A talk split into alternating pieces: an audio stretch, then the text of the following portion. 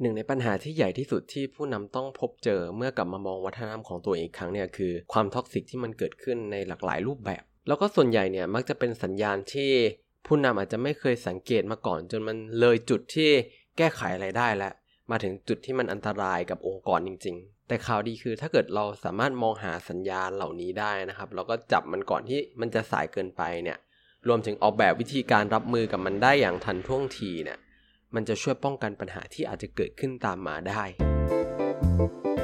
It's time for a cup of culture podcast. Let's grab a cup and sit back. สวัสดีครับ ได้เวลาจิบกาแฟคุยกันเรื่องวัฒนธรรมองค์กรกับ a c u p of Culture อีกแล้วนะครับ วันนี้แก้วที่ 246 อยู่กับผมท็อปนัทวุฒินะครับ วันนี้เรามีตัวช่วยครับสำหรับผู้นำในการที่จะ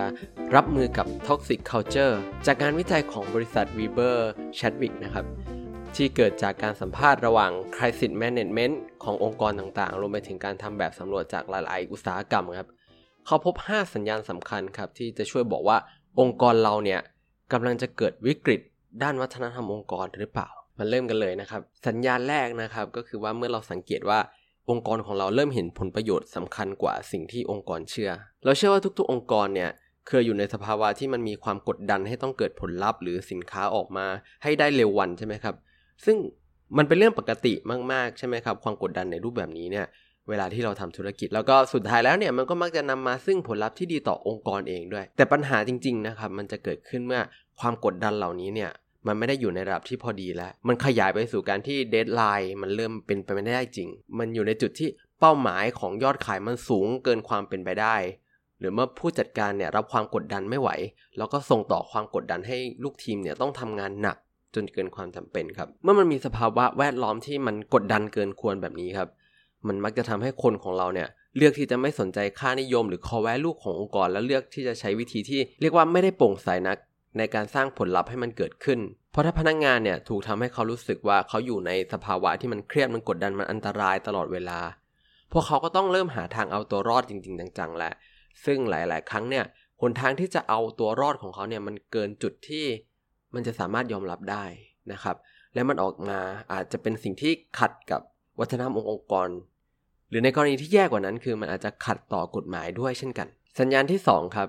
ก็คือเมื่อผู้นำเราเริ่มมีพฤติกรรมน่าสงสัย เพราะสิ่งหนึ่งที่ทาง a c u p of Culture เราเชื่อเสมอเลยก็คือว่าในการทำวัฒนธรรมองค์กรเนี่ยตัวผู้นำนั้นสำคัญมากๆครับ เพราะว่าพนักงงานในทุกๆระดับเนี่ย จะยึดถือพฤติกรรมของผู้นำเป็นแบบอย่างในทั้งด้านที่ดี แล้วก็ไม่ดี แลวเมื่อผู้นำองค์กรของบริษัทอย่าง Bar and Noble หรือ Papa John ที่ผ่านมานะครับ หรือที่ไม่นานก็คือเช่น Uber ครับ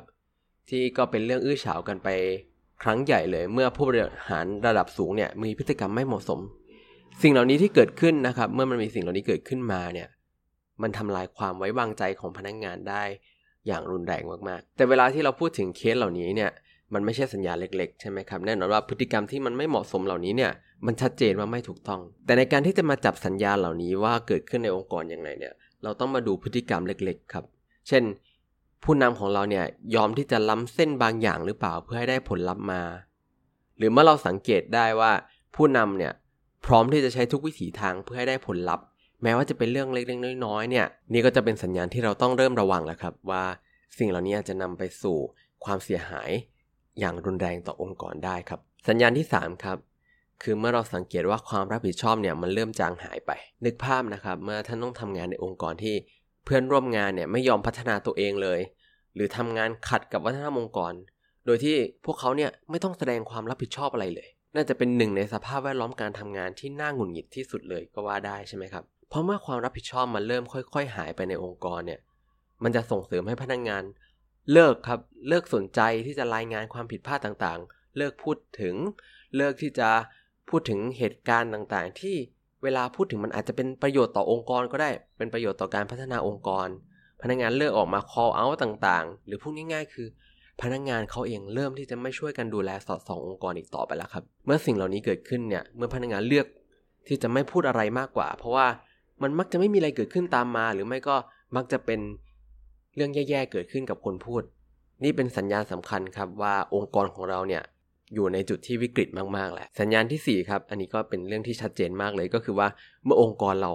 ไม่ลงทุนในคนแล้วชัดเจนครับเป็นสัญญาณที่ไม่เป็นผลดีต่อองค์กรแน่นอนครับ โดยความเสียหายได้แก่ทีมงานที่ขาดทักษะครับลดประสิทธิภาพในการทำงานขององค์กรลง แล้วก็อาจจะถึงขั้นที่ขาดความเข้าใจในตัวของวัฒนธรรมองค์กรเองนะครับ ซึ่งหลาย ๆ เคสเนี่ยก็หลีดไปสู่กรณีอย่าง Uber ครับ ที่การล่วงละเมิดทางเพศเนี่ยกลายเป็นบรรทัดฐานครับของผู้จัดการกว่า 3,000 คนของ Uber เลยและในขณะที่พนักงงานกว่า 15,000 คนเนี่ยไม่เข้าใจโดยสักนิดเลยครับว่าองค์กรคาดหวังอะไรจากพวกเขาบ้าง สัญญาณสุดท้ายนะครับก็คือว่าเมื่อเราเห็นว่า